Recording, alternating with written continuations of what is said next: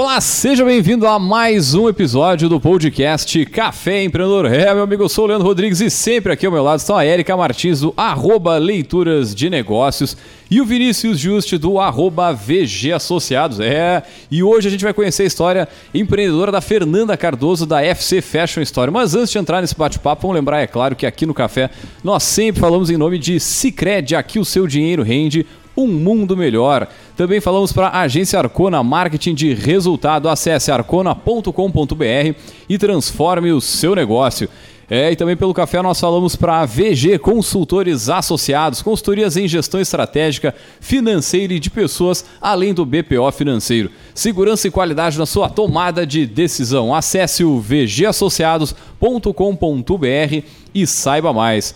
Fala gurizada, tudo tranquilo e sereno? Bom dia, boa tarde, boa noite para quem nos escuta.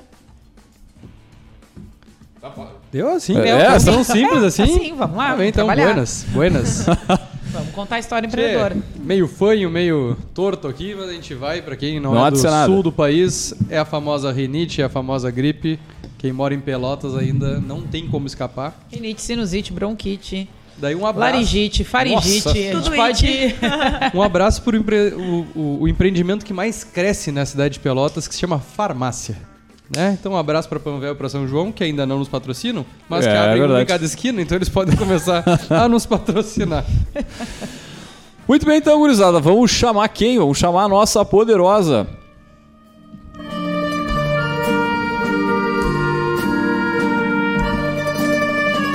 Muito bem, então, gurizada, poderosa da semana é a Fernanda Cardoso, Fernanda que vem da FC Fashion Store.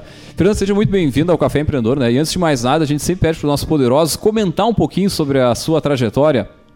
Oi, boa noite. Primeiramente, muito obrigada pela oportunidade de vir aqui contar a minha história. Meu nome é Fernanda Cardoso, eu sou proprietária da FC. Comecei a empreender novinha, com 18, hoje eu tô com 27. E E é isso. Essa é a apresentação. Ah, não, né? show de bola, show de então, bola. vamos lá, vamos Eu come- conhecer um pouquinho. comecei a fazer conta de cabeça, 18 a 27, já faz quase ainda, né? nove Ah, anos que tu já, já tá aí frente à tua empresa. Ah, É inclusive, uma essa estrada. semana, essa semana eu pensei muito como contar a minha história, uma história longa. E eu não queria deixar muitas coisas passar, mas para vocês entenderem um pouco melhor da minha história, é, eu nunca tive plano B. Eu precisava mudar a minha realidade por alguns motivos que eu vou contar para vocês. Ah, eu não tive uma criação muito fácil, tive um pai alcoólatra, minha mãe vivia um relacionamento abusivo. Então, desde muito novinha, eu queria tirar minha mãe daquela, daquela situação e também não queria que aquela situação se repetisse comigo. Eu não tinha dinheiro, precisava de dinheiro. Com 14 para 15 anos, eu consegui ah, o meu primeiro emprego, que foi na Caixa, como estagiária. Aham. Lá eu fiquei dois anos, aprendi bastante. Primeiro mês foi só fazendo xerox. Aí depois eu fui me destacando, fui para atendimento. Foi meu primeiro contato com atendimento público. Lá eu aprendi muito. É, e uma coisa, eu sempre tive algo muito forte dentro de mim que eu pod- poderia ser mais. Mesmo nos momentos mais difíceis da minha vida, eu sabia que eu podia ser mais. Eu sempre tive um dom, um olhar muito apurado para a beleza e para a moda. É, esses foram os principais motivos, assim. É, fiz o- aquele estágio no banco. Com 17 eu consegui entrar na faculdade, porque minha mãe me criou com aquela ideia que para ser alguém precisava fazer uma faculdade. Aí eu entrei, vi que ali eu não ia me encontrar. Que curso, Fernanda, tu entrou? Foi engenharia agrícola. Nossa senhora. Era pela federal ainda. Fui bem estudiosa, mas não deu certo. Mas continuei frequentando aquela faculdade ali. Imagina. bem diferente, né? Bem quem olha, não, jura, nunca. E continuei fazendo aquela faculdade, mas não vi que ali não ia dar certo. Aí nesse período ah, eu conheci o meu companheiro que está comigo até hoje, o Alê. É, a gente se conheceu, viramos amigo. Ah, ele me convidou para a gente fazer uma viagem. E nessa viagem a gente passou por alguns atacados, era Santa Catarina. E aí a gente resolveu é, comprar uma sacola de roupas. Esqueci de falar no início, mas é, se eu fosse resumir a minha história, é, seria uma sacola, três lojas e uma vontade imensa de mudar a minha realidade. Que eu acho que, eu re- que resumiria bem. Então, compramos aquela sacola ali, chegamos ah, daquela viagem. É, naquela época, a plataforma principal era o Facebook. E aqueles classificados, anunciei tudo naqueles classificados. E eu consegui vender aquilo tudo muito rápido. O Alê, na época, ele, tra- ele trabalhava com TI e tinha uma informática na garagem do avô dele. Só que ele não estava muito feliz com o que ele estava fazendo e aí a gente viu o potencial. Bom, mas não tínhamos dinheiro para investir naquela época. E aí, bom, o que a gente tem de valor para vender? Que era uma caixa de som, um violão e um notebook. A gente vendeu tudo aquilo ali, é, conseguimos comprar mais mercadorias e ali que começou. Aí aquela, o TI dele já começou a ganhar umas araras. E tu lembra se a primeira leva, tu pagou X e quanto tu, tu conseguiu faturar em cima? Tu chegou a ganhar? Ah, Do- eu acho que deu umas 20 peças, era mil reais, vamos supor, mil, dois mil reais e. e aquilo- conseguiu dobrar assim o valor? Consegui não? dobrar, só que para comprar mais, ah, a gente foi. Por muito tempo a gente só ganhava e comprava. Então a gente sempre Sim. foi, foi esse processo, assim. E no início a gente. é, A, a, a loja era o TI do Alê.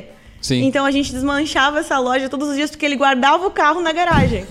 Pra vocês terem uma ideia, foi quase um ano assim. E a gente, tudo que a gente ganhava, a gente investia. Então demorou um tempinho até a gente conseguir ter dinheiro pra pagar uma garagem e tirar o carro dali. Tá, e vocês faziam o trajeto pra Santa Catarina direto, assim, tipo, vamos lá buscar produto. É, nesse primeiro momento, que foi a primeira sacola, foi Santa Catarina. Depois eu já ia pra São Paulo a cada 15 dias. E ônibus 24 horas, Ah, pegado. não, não, não é, não é viagemzinha bonitinha de Não! avião, assim, bacana. Eu fui viajar de avião agora, faz menos de um ano, vamos dizer assim, até Aham. porque Pelotas não tinha essa praticidade. Claro, claro. Então, todos esses anos foram dentro de ônibus, peleia, tomando banho em paradouro, vê bonitinha, quem vê corre, não vê close. E Então- aí ele foi deixando de trabalhar, então, com a atividade dele pra ah, empreender contigo. Isso, a gente uniu. O Ale era sempre foi muito engenhoso, estratégico e eu fui muito do, do criativo, pensar fora da caixa. Então a gente uniu essas duas coisas e a gente entregou tudo. Então a gente trabalhava sábado, domingo, feriado, não tinha dia. A gente estava sempre ali trabalhando e eu sempre e ele também fez com muito amor tudo. Então a gente foi é, colhendo os frutos. Pelo que eu entendi, o relacionamento de vocês começou na mesma época em que começou a atividade, né? Exato. Como é que foi construir um negócio e um relacionamento junto? A gente não construiu um relacionamento. a gente foi. Eram, até hoje somos melhores amigos, ah, então a gente deixou o nosso relacionamento de lado e focamos totalmente na loja. Hoje a gente está ao contrário, focando no relacionamento, mas aí a gente deixou de lado. Focado 100%, Focado em 100%. fazer o negócio. Ele também tinha essa vontade, que nem tu, de ter um negócio, de crescer. Essa coisa que tu conta, assim, que te acompanhava, que tu percebe. Tu encontrou isso nele também. Aham, é. Eu sempre fui muito do lado do empreendedorismo e o Ale foi estratégico. Então eu largava a ideia e ele ia lá e organizava a minha ideia. É, é, foi, foi muito louco, assim, foi meio que um conjunto perfeito. Tu tem mais, tipo, aquele perfil de ir fazer, meter a mão, e ele mais de organizar é, quando vê, então né? eu Mais- ia fazer alguma coisa e ele disse, não, Fê, se tu fizer assim, vai, vai, vai ter melhor resultado. No início, eu anotava todos os pedidos num caderninho. Aham. E aí ele olhava e dizia pra mim, tu sabe que isso não vai longe, tu tem que ir, né? aí ele foi lá, criou um programa pra mim colocar todas as vendas no inicinho. E aí foi indo. Ele sempre foi muito engenhoso, assim, estratégico. Ele é responsável por todo o meu marketing até hoje. E eu sempre fui mais o criativo. E qual foi o momento que ele eh, abriu mão da empresa dele para focar 100% na tua? Então, a gente fez aquela viagem da sacola, que aí foi que tudo começou, e logo em seguida a gente já começou a colocar umas arárias e a gente viu que tinha. ahn, tinha potencial. Nisso a gente já começou a colocar arara e já desmanchamos a, o TI e fomos construindo a loja. Acho que isso é interessante de quem está nos escutando, né? Eh, a gente fala bastante aqui e escuta muito isso em pitch de startup, que o negócio só dá certo quando tu destina tempo para isso, né? Quando Exato. teu negócio ele é segundo plano, quando ele tu destina Cara, um o que terço me chamou a atenção na, na no- fala dela, que corrobora com isso, é o plano B. Tipo, Não tinha. não tinha plano não B. tem plano B. Até hoje não tem plano B. É dar certo ou dar certo. É o que tu fala, assim, ele trabalhou muito no estratégico e tu lá, né, na parte criativa, mas o operacional do negócio, que é de fato a compra, né? Saber o que comprar para saber o que vender. Exatamente. E provavelmente se ele seguisse com o negócio dele, de repente o resultado não seria o mesmo. Não seria. A gente focou toda a nossa energia e tempo ali, e aí foi só crescendo. E o que, que tu entendia do negócio que tu escolheu antes de começar?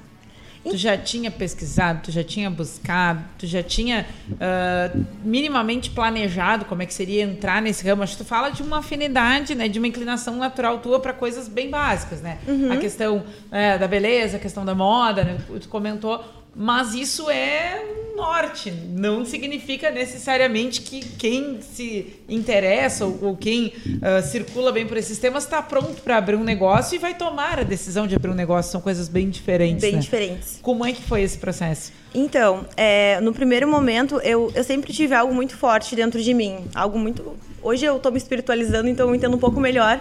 Foi algo muito natural, muito divino. Então eu sempre acreditei muito em todos os processos e, claro, estudei não estudei moda, mas sempre estava me atualizando de tudo, todos os processos da moda. Mas eu sempre vendi muito o meu estilo. Então, quando eu era pequena, eu montava uns lookzinhos ali e minhas amiguinhas queriam usar os meus looks. Então, eu sempre tive essa coisa das pessoas querendo usar o que eu usava, uh, admiravam o, o, meu estilo. Então, é, quando começou a FC, eu vendi o meu estilo, a minha personalidade ali naquela na loja. Eu entreguei dessa, dessa maneira.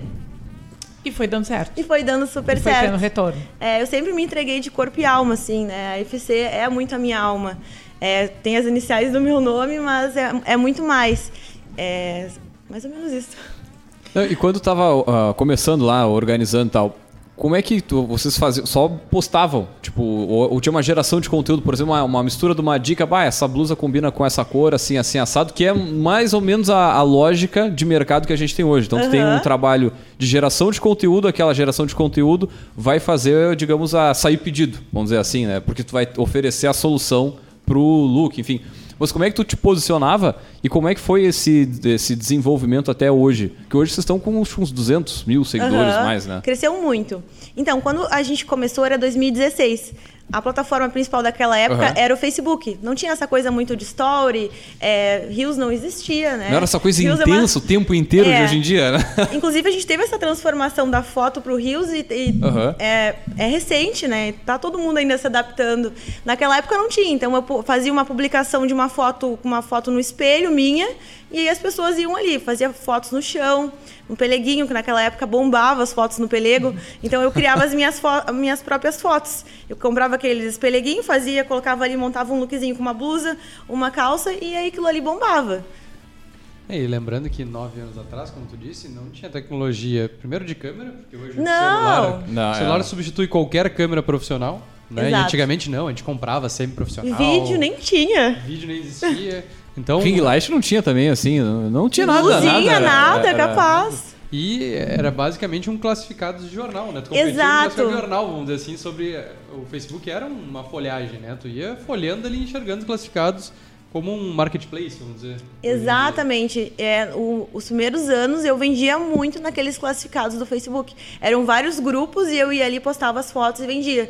E a nossa primeira loja foi lá no Porto. As pessoas iam atrás da loja num lugar que não era bem localizado. Era a uma garagem. garagem. A garagem. A garagem. e as pessoas não, não, não davam bola para essa coisa de aparência que é o Instagram hoje. Uhum. É, então teve um, uma inovação enorme. Um, passei por todo esse processo e como é que foi começar a mostrar mais, tipo, o rosto e, e a, a, imagem pessoal, vamos dizer assim, aparecer? No início foi difícil. É, eu me escondia.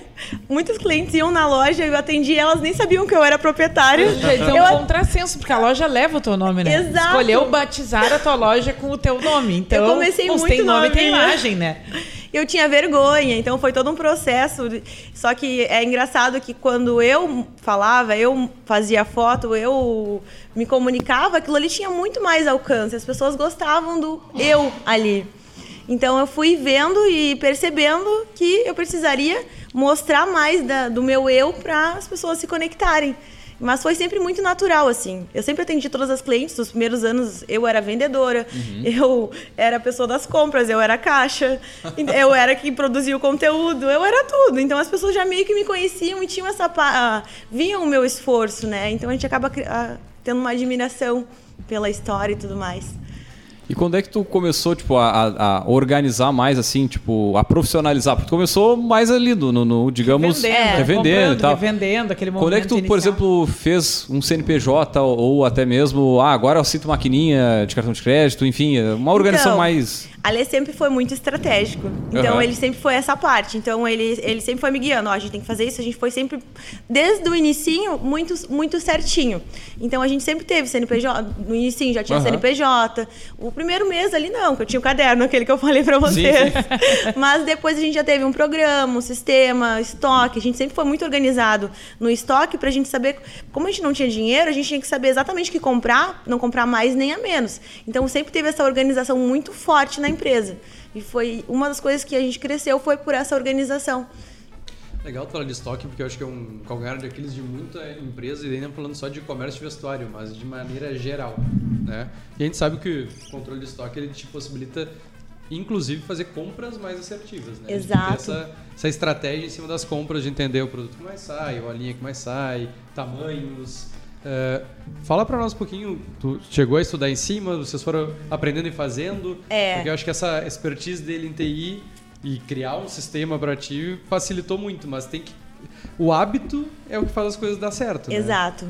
A constância, né? Uhum. É, a gente foi aos poucos se aprimorando.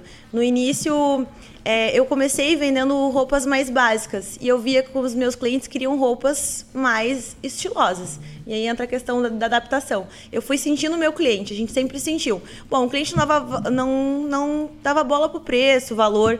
É, queria o produto, queria um produto exclusivo. A FC, ela não trabalha hoje com grades grandes, eu não trabalho com 20 peças, eu trabalho com duas, três peças de cada modelo. Até a minha compra ela é mais de- é, detalhada, porque eu trago pecinhas ali, muitas pecinhas, mais de mil peças em cada viagem que eu faço, e cada pessoa fica com uma peça exclusiva dela. Para toda a nossa população, é uma, duas, três peças é muito pouco. Então a gente sempre teve essa. Eu sempre tive esse olhar de trazer poucas coisas e o Ali dizia: Olha, Fê, tu pode comprar X porque o nosso estoque tá assim. Então ele sempre foi me guiando. Então a gente sempre teve uma organização desde o início que a gente não tinha sabedoria, a gente foi errando e aprendendo, mas a gente sempre foi muito bem organizado. É, mas é, isso também é, é sabedoria, né? A gente tem vários casos que a gente conhece aqui de empreendimentos que começam sem essa organização e que dão, fazem sucesso durante um período e depois É. declinam. Mas é, o que tu traz é importante para o pessoal que está nos escutando, por isso, assim, não é porque tu vai começar pequeno e sem tantas condições que tu não vai te organizar. É. né? Tu vai te organizar em cima das tuas condições, mas dá resultado. Acho que isso que é legal trazer aqui. Né? O exemplo de que também fazendo as coisas certas, É. as coisas dão resultado. É, eu acho muito legal porque agora a gente está numa era de muita economia circular, né? Então, de tu não ter é, o consumismo é, exacerbado, de tu ter mais brechó, essa questão. E essa Dei questão uma tu- moda mais consciente. Exatamente. E essa questão tu de poucas peças, a gente escutou, se eu não me engano, é Letícia o nome dela no Gramado Summit. Sim, ainda comentei agora há pouco. É vaso. que, que cuidou das redes sociais da Boca Rosa, enfim. Top. E ela falou muito sobre isso, assim. Ela mesmo, ela não faz mais a, a- ela tem a produção dela da marca própria. E ela não faz mais a coleção dela um ano e meio antes, um ano antes. Ela faz conforme demanda. É óbvio que Claro. existe uma outra logística, mas a gente está caminhando um pouco para esse sentido, né? E aí fica para quem está nos escutando que a gente tem que saber quais são as tendências do nosso segmento, né? Não só na questão de moda, mas também, cara, o que, que é o meu mercado daqui a três anos? Daqui a Exato. quatro anos. A gente escutou lá o Cimesato falando do, do da economia prateada, né? Que são para os idosos, são pro, pro prateado por causa do- dos idosos. Então, o que, que vocês é, vislumbram assim que é interessante ou que vocês estão caminhando? Porque a loja já teve uma evolução. Eu queria que tu falasse um pouquinho sobre essa evolução. É, das três lojas, né? É, Porque começou uma lá no sacola, Porto, três lojas. Uma sacola, três lojas. Começou no Porto. Quais foram os próximos passos, assim? que- os marcos que vocês podem colocar? pensar como responder. É, como nunca, a gente nunca teve o plano B, a gente sempre foi muito bem organizado. Então, ah, a gente vendia e comprava, vendia e investia. É, tudo começou aí. Fomos sempre muito bem organizados, ah, uma dupla ali, um pensava de um jeito, outro pensava do outro, entrávamos num acordo e íamos investindo. Só que a gente vive uma era de mudança diária, né? Ó, Antigamente, para ter sucesso, se tu fizesse uma ou duas escolhas bem feitas, tu teria sucesso por um bom tempo. Hoje isso não funciona mais. Então, para ter sucesso, tu tem que estar sempre é, inovando. inovando, não dá pra te. é, eu nunca tive a proposta de ter muitas roupas, comprar muitas quantidades. Então eu sempre vivi isso, mesmo no passado, quando não tinha essa onda, de sempre estar inovando. Então eu sempre vivi essa constante inovação. E acabou que a gente nunca ficou para trás, porque sempre estávamos um ou dois passos à frente. A gente sempre foi muito estratégico. Então a gente tem, desde que a, a FC começou, lá na garagem, a gente sempre teve um gráfico, um gráfico de crescimento. Então, até mesmo antes de crise, a gente já meio que sabia que ia ter uma crise, porque a gente sentia os, os, os nossos clientes. Então, então, a gente sempre foi sentindo nesse estudo detalhado que a gente teve sobre uhum. a marca. E quando é que. O que, que veio antes? A, a, a outra loja ou o primeiro funcionário? o primeiro funcionário. E como é que foi essa escolha de botar mais alguém no meio do negócio de vocês? É, no início foi difícil, eu era muito novinha, não tinha a sabedoria que eu tenho hoje, então o primeiro momento foi bem difícil, assim. É, delegar funções. Hoje eu ainda estou aprendendo, né? É um processo difícil, porque a FC sempre teve muito a minha cara. E a, lidar com pessoas não é fácil, vocês devem saber. É um processo difícil, mas foi indo. Aos poucos eu consegui entender que às vezes não é um problema ali, um problema aqui que faz a gente desacreditar. Mas foi foi desafiador o início. Mas eu consegui. Hoje a minha mãe ela trabalha comigo, eu consegui recrutar a família. É bem legal. No início a minha mãe não acreditou, né? Hoje ela não só acredita como teve o, o a vida dela transformada pela loja. Eu gosto muito disso.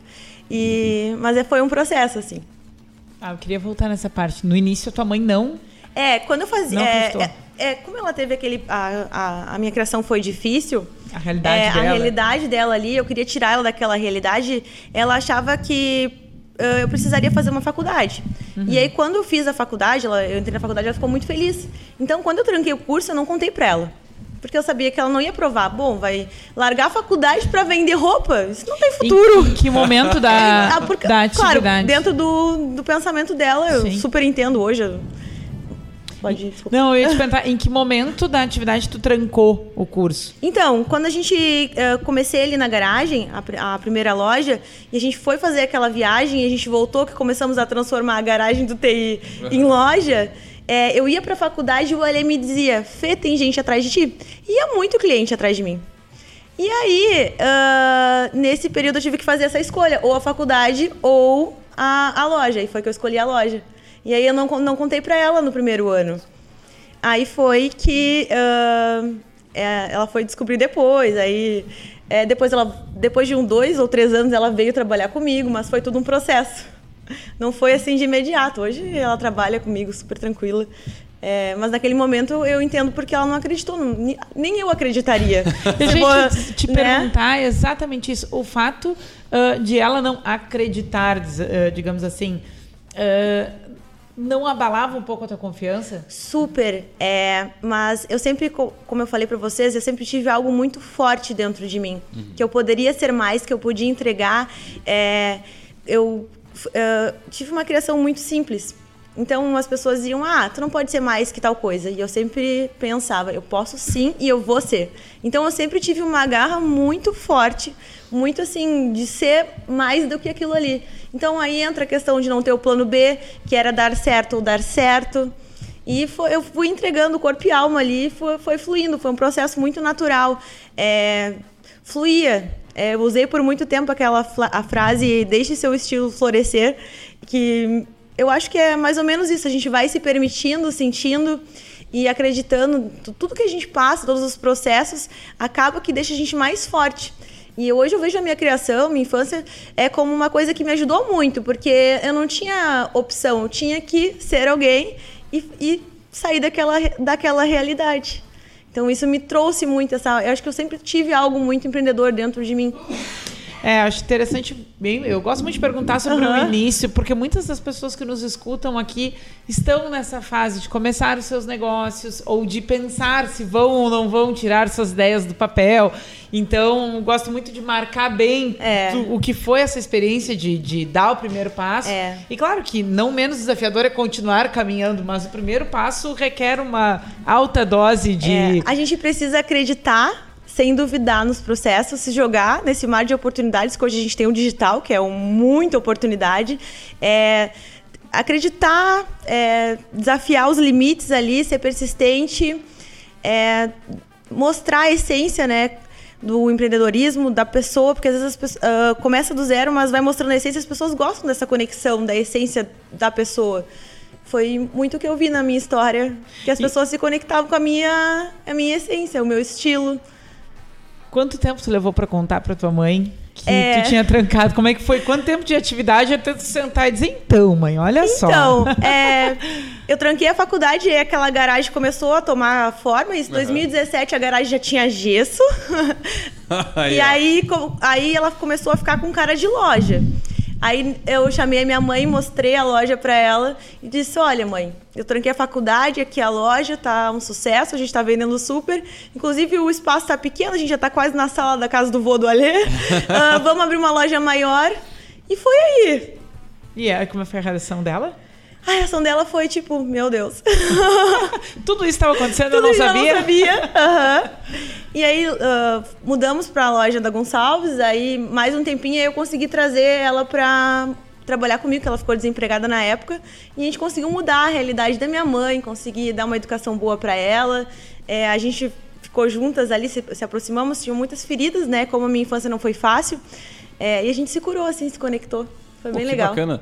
Essa, essa tua fala sobre a questão da, da, da mãe apoiar e tal, é, é, algo que é recorrente, assim, né? Tipo, a gente vai ouvir uma história é, de alguém que empreendeu e tal, e é comum vir essa coisa, a família na, na ideia de te proteger, né? Pô, tu vai, vai tu também, o fulano, vai lá, ele abriu, deu com a cara na, na, na enfim, acabou quebrando, coisa parecida, né? Tu, te, tu, tu sai de uma, de uma. Vai para um cuidado assim, cara, te, te afasta do risco e vai lá, cursa, alguma coisa, pega o teu canudo, arranja um bom emprego, porque fica numa certa zona de conforto e que assim, tipo, vai dar certo isso, entendeu? É. é, é e aí, cara, é, tu ter essa, é, essa força, assim, de não, eu vou mesmo contra a vontade, sabendo que a galera muitas vezes não, não, não, não vai ajudar. Hoje em dia, vou te dizer, ainda acho que tá mais assim, as pessoas conseguem entender e ver a, a, o empreender, o ato de começar um negócio de uma forma mais mas ok, mas há pouco, há, há alguns anos atrás, cara, pá, tu, tu, tu, era o louco, assim, não, vai te meter nisso aí, é. nada dá. E aí tinha aquele negócio na nossa região que, cara, nada dá certo lá na Pelotas, vai quebrar. É, tem muito esses pensamentos prontos. Uhum. E, só que eu sempre fui uma pessoa que fui fora da caixa. Então, esses pensamentos para mim nunca funcionaram. Eu sempre senti algo muito maior e que eu poderia ser algo. E tentei trazer isso para minha família. Hoje eu tenho um irmão de 18 anos que eu tento fazer ele enxergar assim. Uhum. E a minha mãe também hoje ela enxerga diferente, ela abriu a mente. É que, é, a gente não pode culpar porque eles foram criados assim. Não, então justamente. é um pensamento é, padrão daquela geração, eu diria. E é, e é, na intenção de proteger. É, exatamente. exatamente. Que às vezes eles não conseguiram, então eles acham que tu tem que seguir aquilo que eles não conseguiram para conseguir ter um sucesso. Eu vejo muito isso. E, empreender, o legal da tua história também é o seguinte, tu empreende com o teu companheiro, né? Exato, Porque é uma, é uma coisa, dupla. de certa forma, solitária. Normalmente a gente conversa com alguém aqui, alguém começa um negócio sozinho, e, cara, começar um negócio já é um, desafio, começar sozinho é, é, ainda é mais... E como é que foi essa, essa, essa pra ti, assim, essa, digamos é tranquilo para vocês terem é, todo esse tempo já, quase 10 anos aí, trabalhando junto e, e, tudo mais? Como é que é hoje? Cada um tem o seu seu limite dentro do escritório, dentro da organização? Isso. No início não tínhamos. Éramos juntos ali, uma bagunça. Ele atendia também, não? Não, ele não atendia. Inclusive, hoje estou tentando fazer que ele atenda, pega os processos da loja, ele ficava mais lá no escritório, no marketing, que demanda muito tempo. Sim, sim. Vezes, hoje eu saio de casa, às vezes, 8 da, da manhã, eu chego 7 da noite, ele tá no marketing ainda. Eu, tu não levantou dessa cadeira? E ele, não, não consegui ainda. Bata, tá é, pegado, assim. Mas no início, não, a gente misturou muitas coisas, como eu falei para vocês. É, deixamos o nosso relacionamento de sim, lado sim. e focamos no empreendedorismo e na, na empresa. Hoje a gente está mais voltado, conseguimos organizar. Hoje ele tem um escritório que não tinha, né? As, uhum. as, outras duas lojas não tinham escritório. Então a gente trabalhava, era uma bagunça. O pessoal passando roupa do lado dele, ele fazendo marketing. e coitado, sofreu. E era tudo nós dois ali. Então, hoje a gente consegue separar isso tudo. Você sabe que o relacionamento com. É, é, muito bom por um lado, mas também é muito desafiador pelo outro, porque tem problema, vai para casa. Né? Claro. Então, É, o Alê sempre foi a minha dupla, mas a gente passou por muitas dificuldades, porque era tudo junto. Então, loja, relacionamento. E, então, hoje a gente está construindo o nosso relacionamento, porque conseguimos construir a empresa e hoje estamos reconstruindo o nosso relacionamento. Não, e embora tu tenha falado sempre no seguir o plano A e tal, teve algum momento que tu pensou, cara, não, não, ah, não aguento mais, agora, sei lá, chegou, vou dar um exemplo, chegou a pandemia, bah, vamos, sei lá, vou desistir desse negócio aqui, vou fazer outro negócio, sei lá. Para mim, nunca teve desistir. Desistir nunca, nunca, foi, foi a... uma opção. Eu sempre fui muito persistente, acreditei muito no meu, no meu potencial, no dualê, acreditei sem duvidar em todos os processos. Então nunca teve desistir. Desistir nunca foi uma opção. A pandemia veio para nos ensinar muitas coisas. Claro, eu tive uma bomba com o contador que foi, eu achei que ia ser o fim da FC. A gente te, gerou uma dívida absurda que ele não, não entregou uns papéis e ali foi que testou a nossa testou o nosso potencial e a gente acabou se desenvolvendo.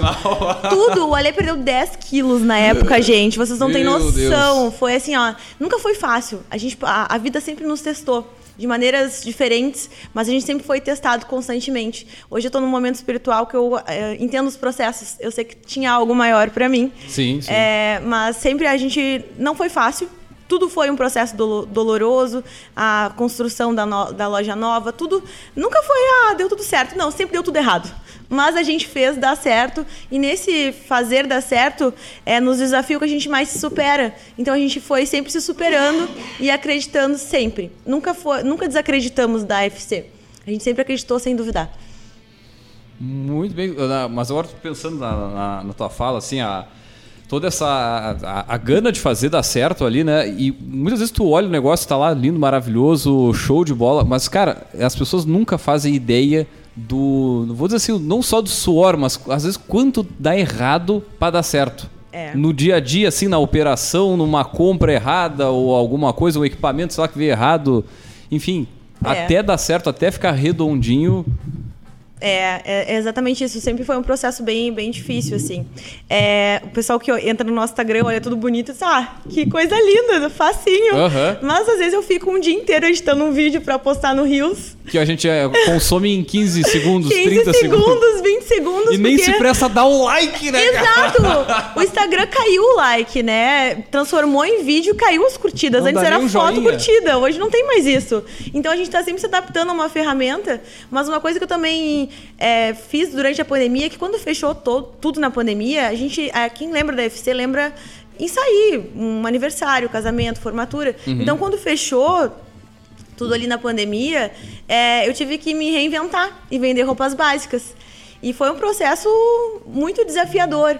Então, é, eu ia para a loja, estava é, tudo fechado, a loja fechada, eu ia para a loja, ficava das 8 da manhã às 8 da noite lá produzindo conteúdo lá dentro, fazendo foto, e aí nisso a chave começou a virar. Então, a gente começou a fazer entrega de carro na cidade, mais de 20, 30 entregas por dia. A gente fazia uma rota no GPS e fomos conseguindo virar a chave na pandemia, que foi muito louco, assim. Aí eu vi que não tem mais o que, o que acontecer, assim. A pandemia veio para ensinar muito e a, aprendi muito, assim. Não, eu, tô, eu, nunca tinha pensado nisso, cara. Pior que é, não tinha festa, tá? E roupa de festa, que acho que é um dos. dos é, é o meu tipo cargo-chefe. Uhum, não, não tinha o que fazer, assim. Foi, é, a, a pandemia veio no finalzinho de dezembro com o início de 2019, ali, 19 uhum. e 20, né? E é que fechou tudo mesmo, acho que foi em março.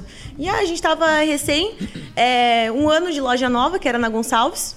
E aí fechou tudo. Eu vendia muita roupa de festa. O pessoal que ia para para um casamento, formatura, aniversário, ia na FC comprar uma roupa. Você chegou em algum momento a produzir? É, a gente produziu biquínis e calçados. Ou? Aí foi. É, eu fui construindo a marca. Começamos com uma logo. E aí, quando a gente inaugurou a nossa última loja, que é a da Tiradentes, é, a gente fez todo um, um estudo sobre marca e sobre a identidade visual que eu queria é, ter. Sim, sim. É, Teve a loja da Gonçalves, uh, teve a garagem, então foi, a gente foi sempre juntando as coisas. Então os móveis, tudo foi. E nessa última loja eu consegui fazer tudo do meu jeito. Então eu, eu fiz toda a, a identidade visual nova, fizemos tudo do zero. E aí foi que veio a produção de sapatos, biquínis, eu consegui é, deixar a FC com, como marca. Pô, tá louco. E hoje ainda existe essa operação. Sim, sim, nós produzimos calçados de verão e inverno, biquínis. É, e eu trabalho com multimarcas também. E para quem eh, nos escuta, também não é fácil essa escolha. Né? De tu começar a botar a tua marca dentro de um produto que tu vai É. começar a comercializar. E também qualidade, durabilidade da peça. tem Fornecedor parceiro que te fornecedor. entrega na, na, na data, É, a porque tu gente- precisa, né, daqui a pouco girar, sei lá, quando é que tu começa o outono, né? É tudo muito antes. E foi um desafio, assim. Eu fiz um estudo de anos, não foi uma coisa, ah, vou produzir agora. Não, foi, foi todo um processo. Come- comecei do zero, estudando, estudando, e aí, bom, não é a hora certa ainda. E aí, um dia que eu senti que a hora chegou e a gente se jogou. E aí deu tudo certo. E hoje tem uma representatividade dentro do faturamento de vocês. Super, aham. A gente é, é um conjunto, né? A FC hoje está voltada muito para essa parte de festa. Me especializei muito em festa após pandemia. Então, é, hoje é um, é um mix. E eu quero deixar isso cada vez melhor. Que as pessoas vão na FC e encontrem tudo na FC, não precisam ir em outros lugares. Quem nos escuta, a tendência de fazer marca própria também é aumentar as margens. Né? É. a gente sabe que cada vez mais as margens estão apertadas. Né? É, com a, entre aspas, globalização, que a gente falava lá em 2000, mas ela ainda é presente, porque Sim. é isso que te dá o acesso a um produto que é produzido em qualquer lugar do mundo, em uma semana, dez dias, tem em qualquer outro lugar. Né? E roupa não é diferente. Né? Acho que o roupa... é, o processo do pessoal buscando em São Paulo, Santa Catarina e trazer... é, quem pegou lá o início era uma, um oceano azul, que nem a gente fala, né? Uma Era- realidade, hoje é outra. eram poucas pessoas que traziam, então tu tinha uma, um- uma procura muito grande. Quando isso começa a se espalhar, tem a questão do voo aqui direto de, de Pelotas, Exato. o acesso é muito maior e a tua concorrência é muito maior. Tu tem que ter alguma coisa para te diferenciar. Sim. né? É, eu, eu sempre fui muito diferenciada, assim. Eu sempre trouxe coisas que é, eu nunca copiei uma- um lançamento, alguma coisa assim, que às vezes as pessoas se inspiram, né? Ah, aquela loja lançou tantos produtos que eu vejo muito. Hoje tudo se copia, né? E eu sempre tive algo muito forte dentro de mim de escolher as peças. Eu vou, vou para São Paulo, não vou com a ideia de, com fotos, comprar aquilo ali. Não, eu vou, eu estudo tudo e vejo, bom, isso aqui, isso aqui, isso aqui. É tudo criado na hora. Então, quando eu vou para São Paulo, eu vou no- nos lugares ali e monto a coleção de acordo com o que me tocou. Uma coisa muito sentimento, assim. Claro que eu tenho um estudo, ah, precisa de tanto de casaco, mas é tudo uma, uma, uma coleção muito pensada naquele momento e com pouquíssimas peças. Então, a cada 15 dias eu tenho uma coleção nova na FC.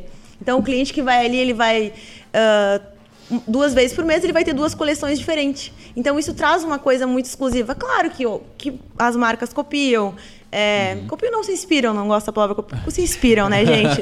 E tá tudo bem, mas o importante é aí volta aquela. A gente precisa sempre estar se atualizando e um passo à frente. Que é isso diferencia a marca. A gente fala que hoje, quando tu acha um oceano azul, eh, a tendência é que em menos de 60 dias já está no oceano vermelho, né? Porque É. a facilidade de te copiarem É e de muito. explorarem o mesmo mercado que tu, então eh, quem busca o oceano azul é é uma constante busca, né? Tu não pode te acomodar e, e achar que tu tá surfando nessa onda. Não, não dá pra ficar na zona de conforto. Empreendedorismo não existe zona de conforto. Se tá na zona de conforto, não vai durar muito tempo. É, é isso que eu queria fazer um gancho que tu falou. A cada 15 dias, então, tu tá voltando nessa... Exato, a cada 15, 15 dias, nova FC. Então, é, o meu interessante. trabalho é puxado. Quanto tu cresceu nesses anos, toda a evolução da tua marca, mas segue o mesmo ritmo, segue o mesmo comprometimento, porque quem está nos escutando, férias deve ser uma coisa difícil de É. passar por lá, ou pelo menos transitória, né? Gente, eu fui viver na pandemia que sobrou tempo. Que Foi o meu primeiro momento de curtir a vida, porque eu não curti. Não, não, e aí eu comecei a sair, viajar. É, como sobrou tempo, por mais que eu trabalhava muito ali na pandemia, sobrou um tempinho. Então eu comecei a viver. Não, de e- fato. E quando tu empreende como casal, cara, é, aí o, aí sa- sai o braço esquerdo e o direito da empresa. Exato, não tem. Claro, hoje a gente tem a família, tem uma equipe boa, Sim, sim. graças a Deus. Perguntar quantas pessoas hoje é a equipe de vocês? Somos cinco. E aí já fomos mais, mas hoje uma, cinco bem alinhados que fazem o trabalho aí de 10, 15. Eu já sou, eu sou uma pessoa que eu sou vários funcionários junto, mas eu amo fazer isso. Então para mim é uma coisa muito natural.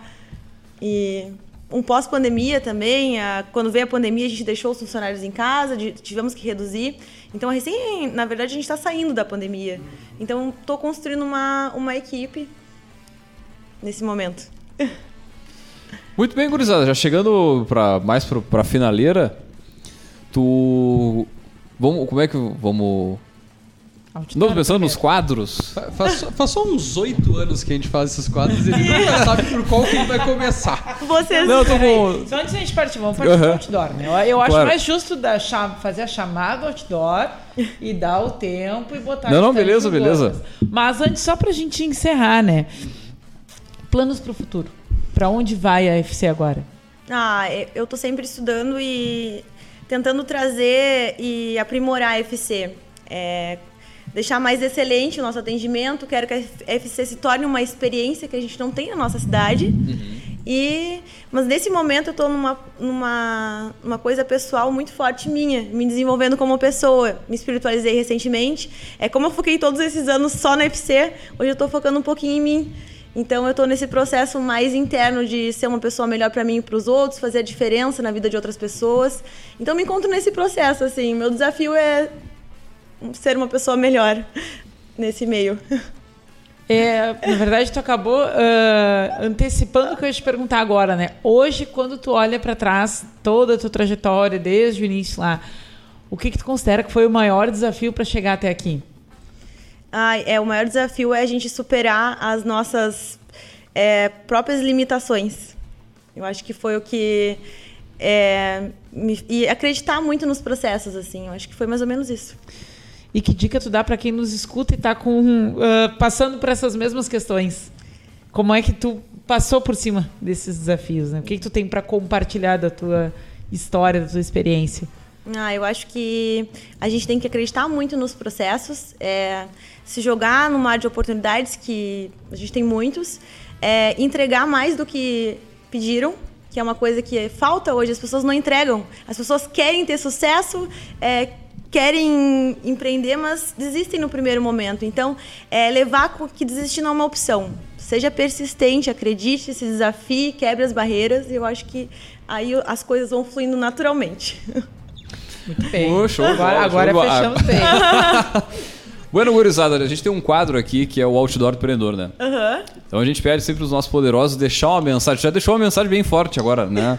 Mas enfim, uma mensagem pra gente colocar aí no arroba de quem? Vamos pensar aí na. Ah, eu, eu gosto do outdoor mesmo. Eu não gosto da roupa dos outros. Tu não gosta do arroba? Eu gosto do outdoor, outdoor na Paulista. Na, Pauli... na Avenida Paulista lá, 40. Pô, tu vai seguir de São Paulo, Avenida Paulista 40 por 4, prédiozão lá, ó, o Brasil inteiro vendo, lendo a mensagem. Não precisa ser autoral, pode Ah, ser. eu sim. vou, Uma vou, frase eu vou pensar, hein, agora. Não, eu- pensa que agora Não, a gente faz outros pra- quadros e depois volta Vou, pra... vou só te dar uma dica, de repente pensa na, na Fernanda que tinha 18 anos lá. Que mensagem tu gostaria de deixar pra aquela Fernanda? O que, que ela precisava ter escutado, uma o que, que ela gostaria Uma de ter Fernanda que tá escutado. hoje aí querendo empreender nessa. Ah, será que vou? Será que não vou? Mas enquanto Desafio, pensa, hein? a gente vai pro. Pros próximos quadros. Vamos lá, o que então, gurizada? Vamos puxar o Dr. Justi. Gotas de Inspiração.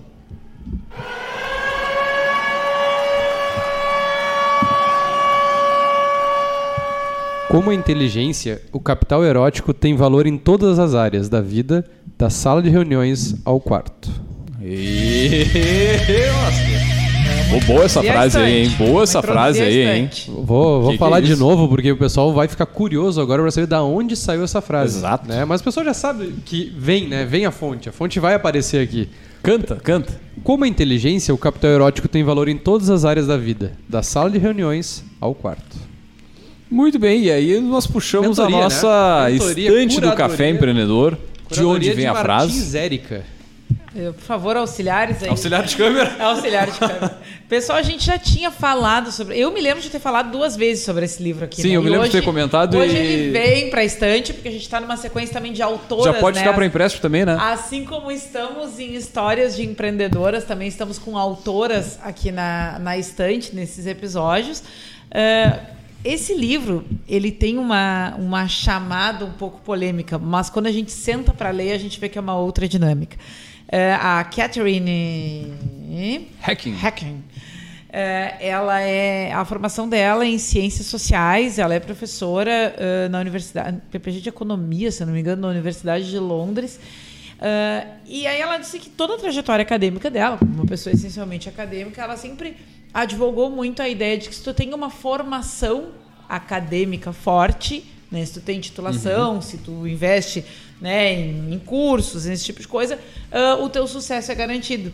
E ela disse que um dia ela simplesmente se deu conta que não é só isso. Que tem outras coisas que entram na roda Uh, para garantir o sucesso, que não é só a formação acadêmica. E ela foi pesquisar né, sobre esse insight, tem todo um contexto de onde isso surgiu. E aí ela chega ao conceito de capital erótico, que o nome nos induz a pensar que a gente está falando de sensualidade, de sexualidade ou de beleza.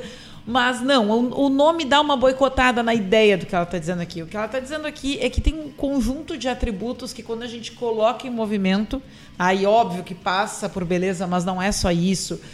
É, ela vai dar um composto do que, que é se tornar atrativo.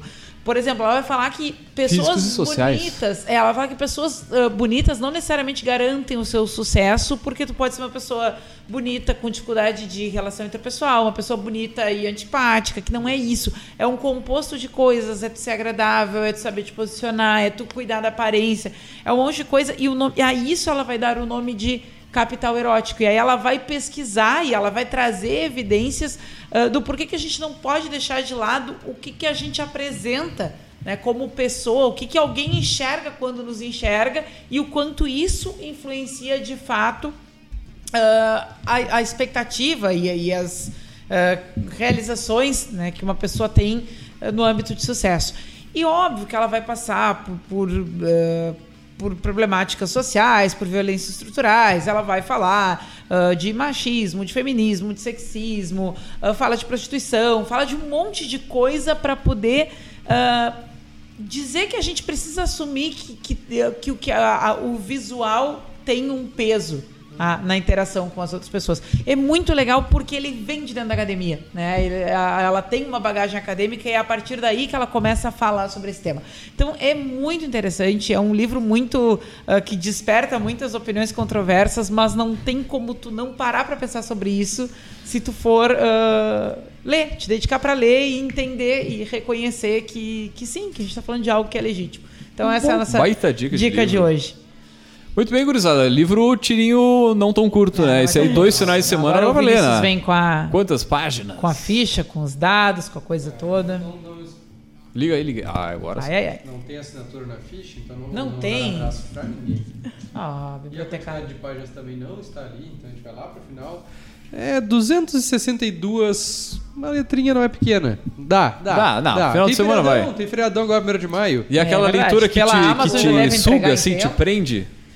É porque ela mexe com várias coisas que são tabus. Ela traz para discussão muita, muita coisa que a gente tem um pouco de dificuldade de legitimar socialmente. Assim. Uhum. Então, dá uma mexida assim fazer essa leitura. Uma eu, leitura eu muito vou, Eu vou ler o conceito aqui. Porque é uma, uma Além... leitura que fala sobre sucesso, na verdade. Além do Guts, vou ler o conceito, porque é importante. Dale. O pessoal está curioso ah. aí, quer, quer saber. Então, o termo capital erótico é para aludir a obscura, embora crucial, combinação de beleza, sex appeal, capacidade de apresentação pessoal e habilidades sociais, uma união de atrativos físicos e sociais que torna alguns homens e mulheres companhias agradáveis e bons colegas, atraentes para todos os membros da sua sociedade, especialmente para o sexo oposto. Tem um dado momento do livro que ela fala que a que o Beckham, numa campanha da, de roupa íntima da Armani, ganhou sei lá, X vezes mais do que no mesmo período atuando lá como jogador de futebol. né? E aí, é esses paralelos que ela vai fazendo para falar de imagem, né? Uhum. Do que a gente mostra quando a gente mostra a imagem. É muito, muito interessante. Bem. Muito bom, muito bom. Bueno, gurizada, então voltamos pro outdoor do empreendedor. Deu tempo, né? Deu, deu tempo, deu, deu tempo, né, Fernanda? Vou falar o que, to, o que tocou o meu coração. Claro, claro. é, não se trata do tamanho do desafio, mas sim do nosso tamanho do seu tamanho, no caso. Muito bem, show de bola, show de bola. Bueno, o pessoal quiser entrar em contato, quiser conhecer mais, quiser trocar uma ideia contigo, enfim, uh, por onde te acha? Loja. Quero trabalhar, né? Quero trabalhar também, né? Mandar Oi. currículo. Tem uma, a, no Instagram da loja ali, o arroba FC Fashion Store. O pessoal entra ali e o pessoal vai direcionar para os canais. Ah, maravilha, maravilha. Arroba FC Fashion Store, é isso? Isso aí. Então, para mandar mensagem para ti também pode mandar por lá que vai chegar. É, recentemente criei um Instagram ali no, como eu fico 90% no Instagram pessoa, no, da loja, acaba que o meu pessoal é meio jogado. Mas eu tenho o meu arroba é FFC, dois underlines ali, se alguém quiser me seguir. Maravilha, então, gurizada. Nós vamos fechando por aqui, então, mais uma edição do, do Café Empreendedor. Agradecer a presença da nossa poderosa aqui em compartilhar conosco a tua história. Né? Certamente vai servir de inspiração para muitas mulheres que estão nessa seara aí, de, de repente, de fazer uma transição de carreira e assim por diante. Também lembrar, é claro, que aqui no Café nós sempre falamos em nome de Cicred. Aqui o seu dinheiro rende um mundo melhor. Também falamos para a agência Arcona, marketing de resultado. Acesse arcona.com.br e transforme o seu negócio. E é claro, também falamos para a VG Consultores Associados, consultorias em gestão estratégica financeira e de pessoas, além do BPO financeiro. Segurança e qualidade na sua tomada de decisão. Acesse o vgassociados.com.br e saiba mais. Bueno, gurizada, deixar um grande abraço e até a semana que vem com mais Café Empreendedor.